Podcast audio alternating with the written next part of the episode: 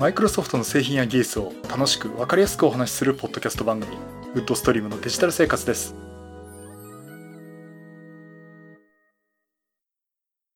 第522回目の配信になります。お届けしますのは木澤です。よろしくお願いします。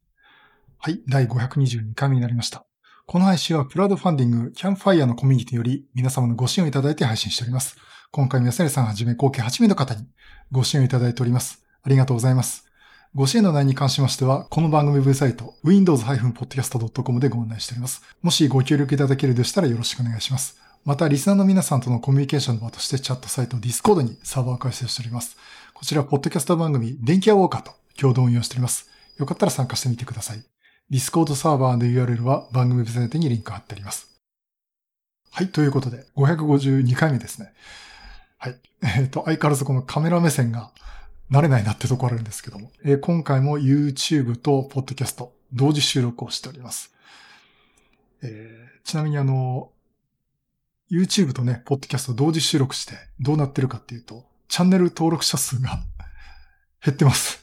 なんかね、うん、この一週間でちょっと具体的な人数は言いませんけども、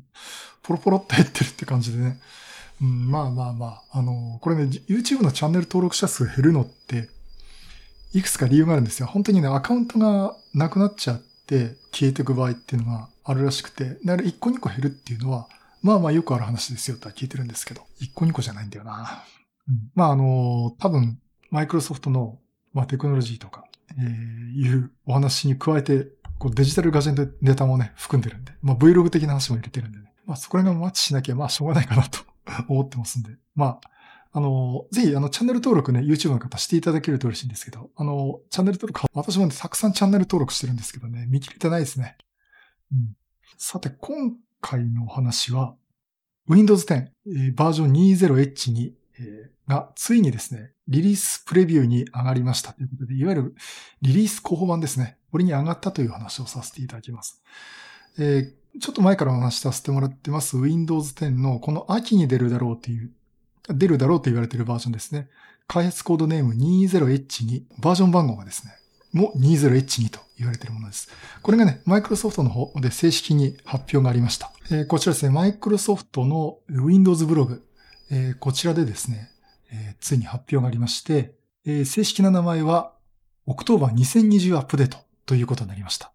あの、私ね、 October 間に合わねえだろうっつって、 November だよきっとって言ってたんですけど、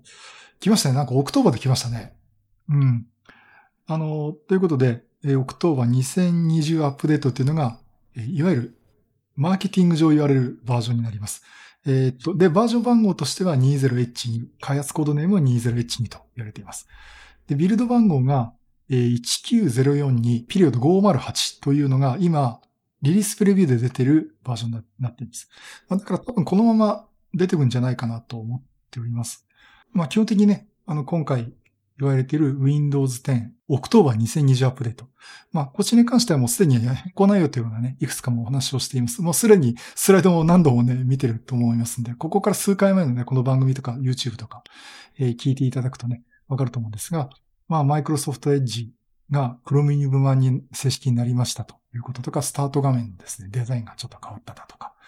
あとは、あの、エッジのね、タブの扱いとか、あの、そういうタブの切り替えのね、アルトキーとタブキーをした時の動作の違いだとか、といったところはね、あと設定アプリケーションの、まあ、メニューの変更だとか、まあ、基本的にこのコントロールパネルからどんどんモダンなインターフェースの設定画面になっていくとかね、まあ、そういったところが、あの、どんどん変わっています。特にですね、大きくバージョンが変わったという、内容が変わったということでないんですが、えまあ、この秋に出る Windows 10っていうのは、基本的に品質向上とかね、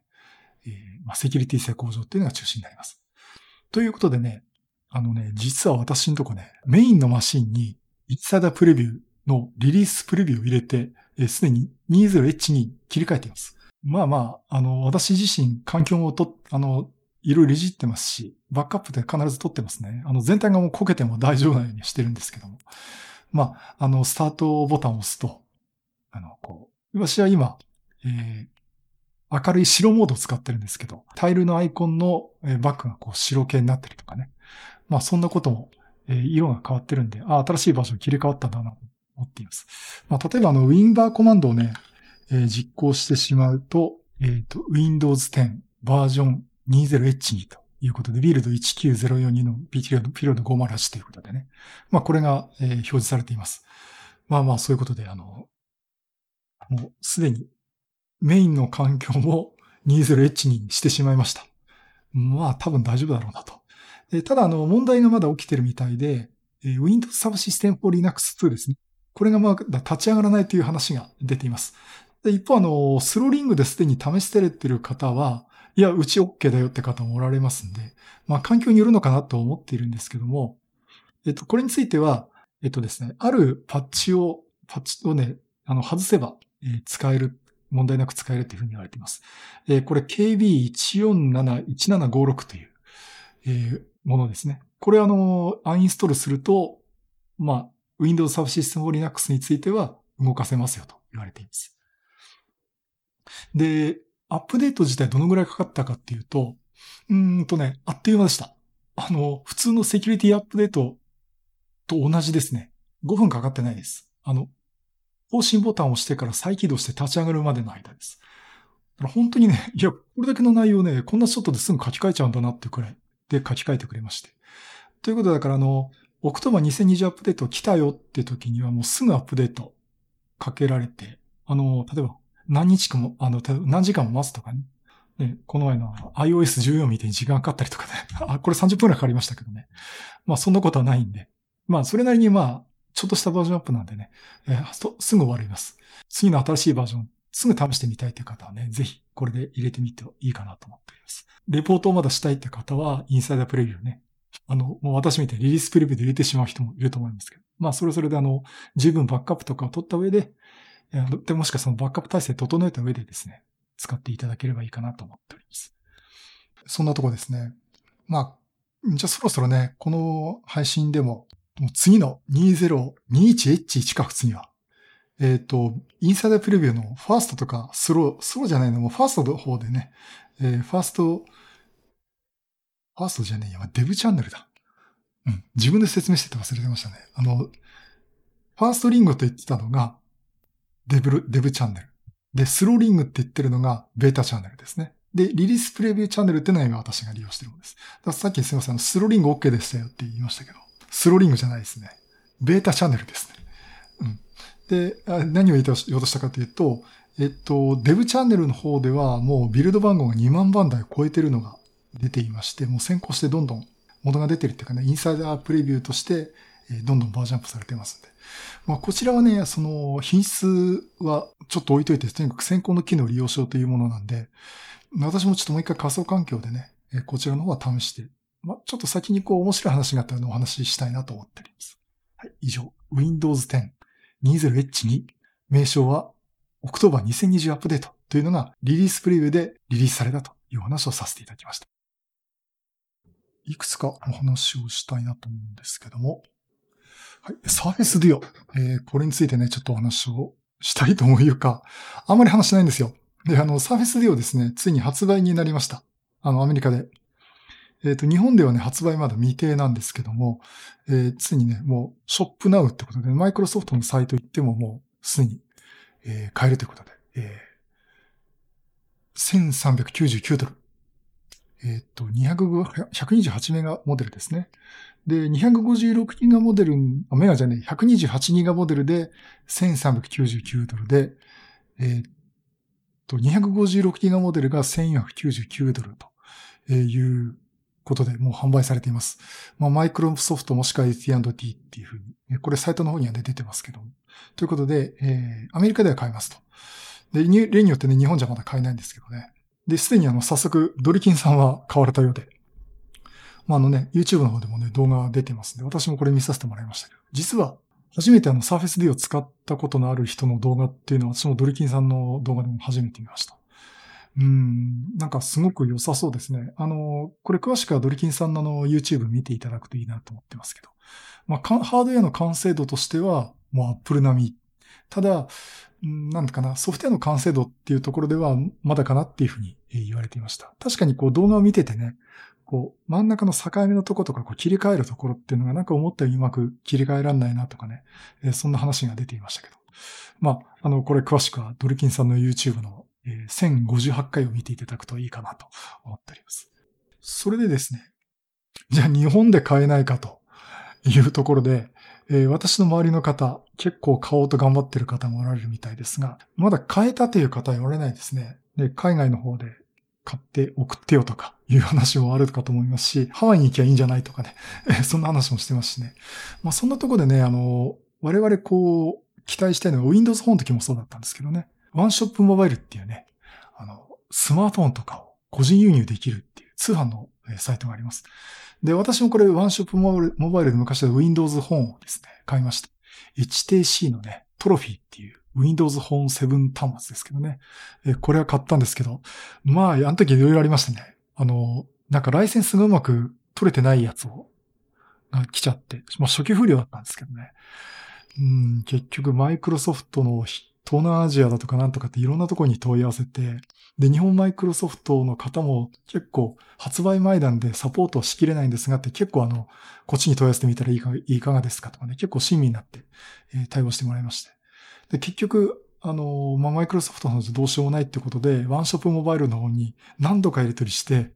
で、これ交換するか送り返してくれっつってね。フェデックスで送り返して結局すごいお金かかっちゃった気がするんですけど。まあそんなことがあったワンショップモバイルなんですけども。じゃあワンショップモバイルで買えますか？と。ちょっと期待したんですね。期待したってもまあね、1399ドルもするも私は買えないんで、買えるのかなと、ちょっと調べてみました。そしたらね、ノットファウンドなんですね。あの、サービスそのものが扱ってないみたいです。まあ、どうなんだろう扱い者これパソコンなんですかね？というところでね、実際はまだ買えないみたいです。まだ買えないか、うん、そもそもワンショップモバイルで扱ってない方っていう状況なんですね。まあ、ということで、あの、日本で私の周りで入手した人はまだ、まだ誰もいません。ということですいません。あの、まだ誰も書いてないですという しかお話ができなかったんですけどね。やっぱりこれ、いろんな動画とか他のいろんなあの、レポートを見ると、うん、確かに二つ売るデバイスで、ちょっといいかなっていう気はしてます。こう、本みたいに折りたたんで手で持ってね、やるって、あの持ち方、やっぱり電子書籍とか漫画とかでもいいかなっていう気がしてますけどね。えー、ということで皆さんどうでしょうね。あの、ちょっと日本で買えるようになったら、また、ヨドバシとかね、そこら辺でこう触れるようになったらね、え、ちょっとお話をしたなと思っています。それとじゃあもう一つ、もう一つって結構ポロポロと出てきますけど、もう一つお話をさせていただくと、えっ、ー、と、すみません、これね、噂話です。あの、ですからちょっとこれ正確な情報じゃないということだけ、えー、皆さんご承知おきください。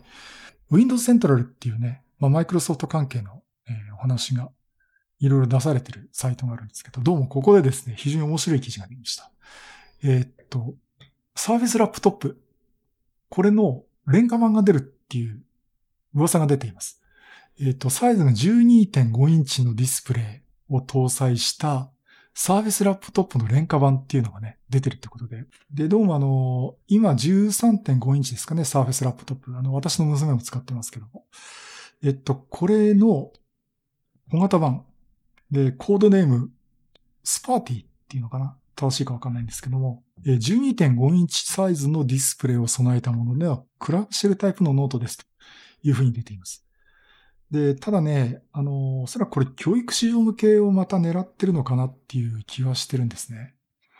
あの、またね、性能がね、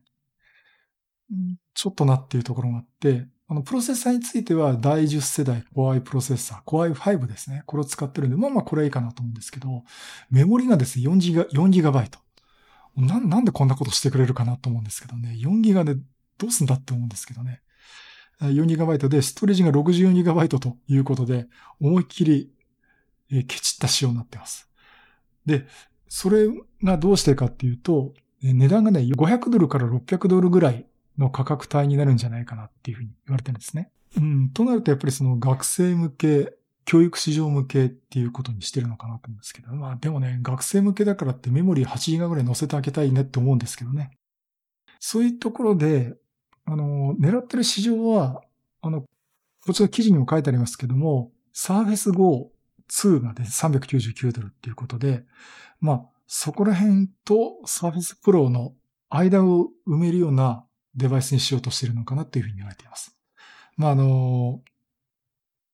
500ドルから600ドルって言ってるんですけどね。まあ日本だとどんぐらいだろう？出たとしても、おそらく10万円をギリギリ切るぐらいの値段かだと思うんですけどね。まあ、あの、そんなお話も出てるんで。まあこれもし本当であれば、おそらくこの10月ぐらいに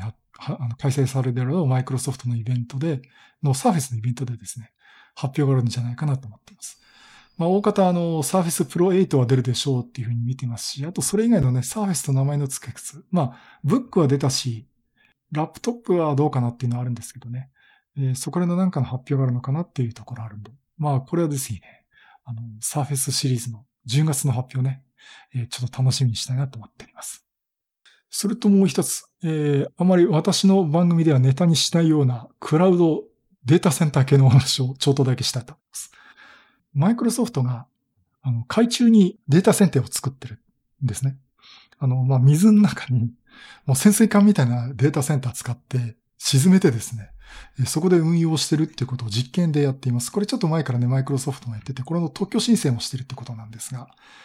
まあ、これのね、えっ、ー、と、名前がプロジェクトナティックと呼ぶと思います。えー、ということでね、海底にそのデータセンターを沈めて実験するっていうことで、その実験をしていました。で、これあの、2年間今運用してたデータセンターを一回引き上げましたというところでレポートが上がっています。で、場所はですね、イギリスですね、オークニー諸島の深度117フィート、えー、水深36メートルのところに海底に沈んで沈めてあったデータセンターを引き上げたということで、まあ、実際そのどのぐらいの効果があったかとかね、えー、そんなところをレポートしています。マイクロソフトのサイトの方に、出ている映像なんですけども、あの地中、海中ですね、36メートルというところに、まあ、比較的浅いところであるんですけどね、そこにこう沈めて実験をしたっていうところで、まあ、海底にデータセンターを置くっていうのは、えっ、と、まずその、冷えてますよね。基本的に。ただその冷却効果っていうのとか、あの、そういったところもあって、効果がどんぐらい、いくらかあるんじゃないかっていうふうに言われてて、実験がされてました。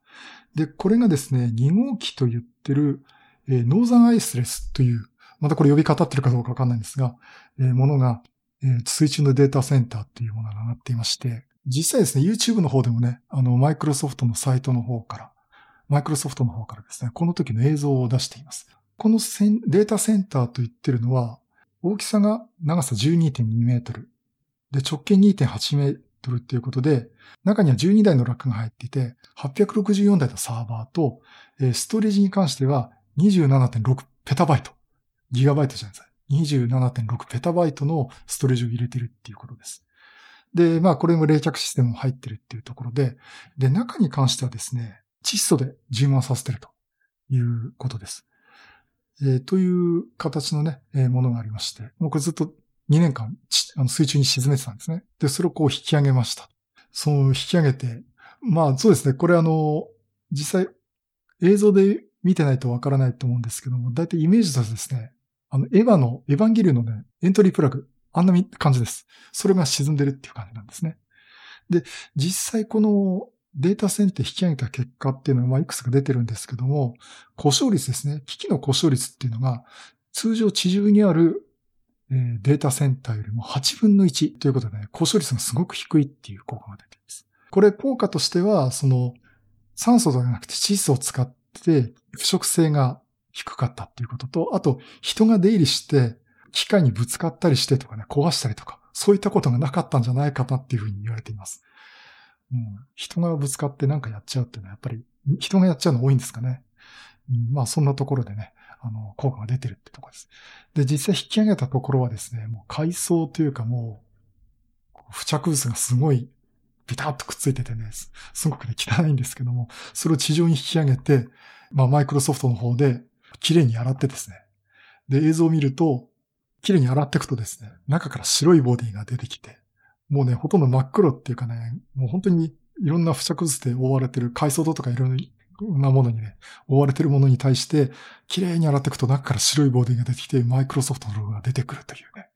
ね、そんな映像がありました。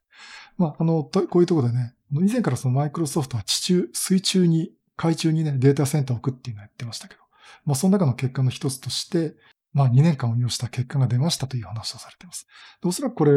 またね、本格的にやっていくんじゃないかなと思っています。これ電力に関しても、えー、実際その浮力発電と太陽光発電による発電で賄ったっていうことで、えっと、必要な電力は 240kW と、えー、言われています。まあそんなとこね、実は自分の置いてるデータが北極じゃなくて海底に置いてあるっていうことがあり得るっていうことも、ここからあると思います。まあ、こういったね、マイクロソフトのいろんな試みもね、えー、注目していきたいなと思っております。はい。以上、プロジェクトナティック、えー、マイクロソフトの海中データセンターのお話をさせていただきました。はい。第552回は、Windows 10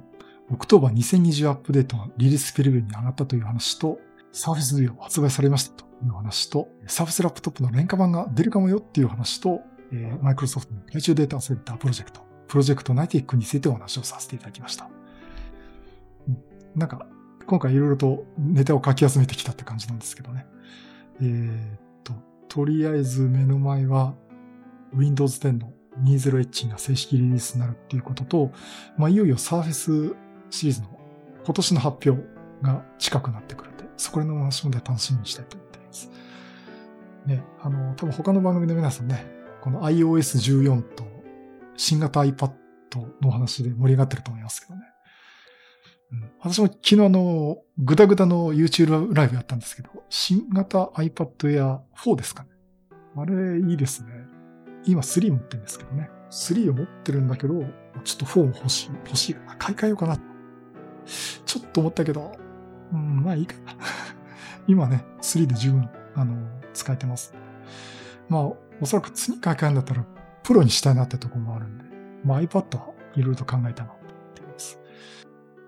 はい。それと告知ですね。あの、来週9月26日、えー、ドットネットの勉強会、えー、開催します、えー、オンライン勉強会になりますので、えー、Teams もしくは YouTube ライブでお送りするようにしますので、ぜひよろしくお願いします。まあ、あの、今回はですね、Microsoft Edge の話とか、Active Directory、Azure の Active Directory の話とかですね。あとね、これ面白いのが、あの、ある沼にディープダイブした人がポートフォリオを作った話って、これで、ミスバタンっていう方がですね、MVP の、まあ、いろいろやられてる方が、えー、これフリッカーのサイトですかね。そこらにこう写真関係で面白いサイトを作ってみたっていう話とか。あとは、えー、Microsoft Teams のカスタマイズ入門っていう Teams の話とかですね。あとは、いつももうレギュラーになってますね。ホチキ先生によります。初めてのパワーアップス基本エクササイズ第3回というもうシリーズ化していただいているということで、あの、気軽に、手軽にこうアプリケーション作りたいって方ですね、結構注目だと思います。よかったら見てみてください。あとはデスクトップのドットネットアプリで iFile オープニングダイアログ版フォルダー選択ダイアログを作ってみようということで、えっ、ー、と、ほっちゃんですね、高木さん、えー、にお話をいただきます。あの、久々のこう開発べったりのネタですってね、これ、こういうの大好きな方はですね、ぜひ注目していただける、聞いて、もしね、よかったら聞いていただければなと思っております。それと私のですね、いよいよネタがなくなってきたんで、えっ、ー、と、ナスの話をしたいと思います。それでもどうしてお家にサーバーがあるのっていう、このクラウド自体に、あえて家の中にナスを置くという話をしたいと思います。まあ、あの、シノロジーのナスの話をすると思います、ね。まあ、これでね、ちょっとマイクロソフトのネタから外れるような気がするんですけど、まあ、パソコンを運用していく上でのね、こう、家にあるファイルサーバーっていう話をね、ちょっとしたいなと思っております。あということで、あの、ドットネットラボ、ウェブサイトのね、dotnet.compass.com、こちらのサイトで9月の勉強会、リンク辿っていただけると、えー、勉強会のサイト出てきますので、ぜひお申し込みいただければなと思っております。はい、そういうことでまたいろいろネタを集めてお話したいと思います。またよろしくお願いします。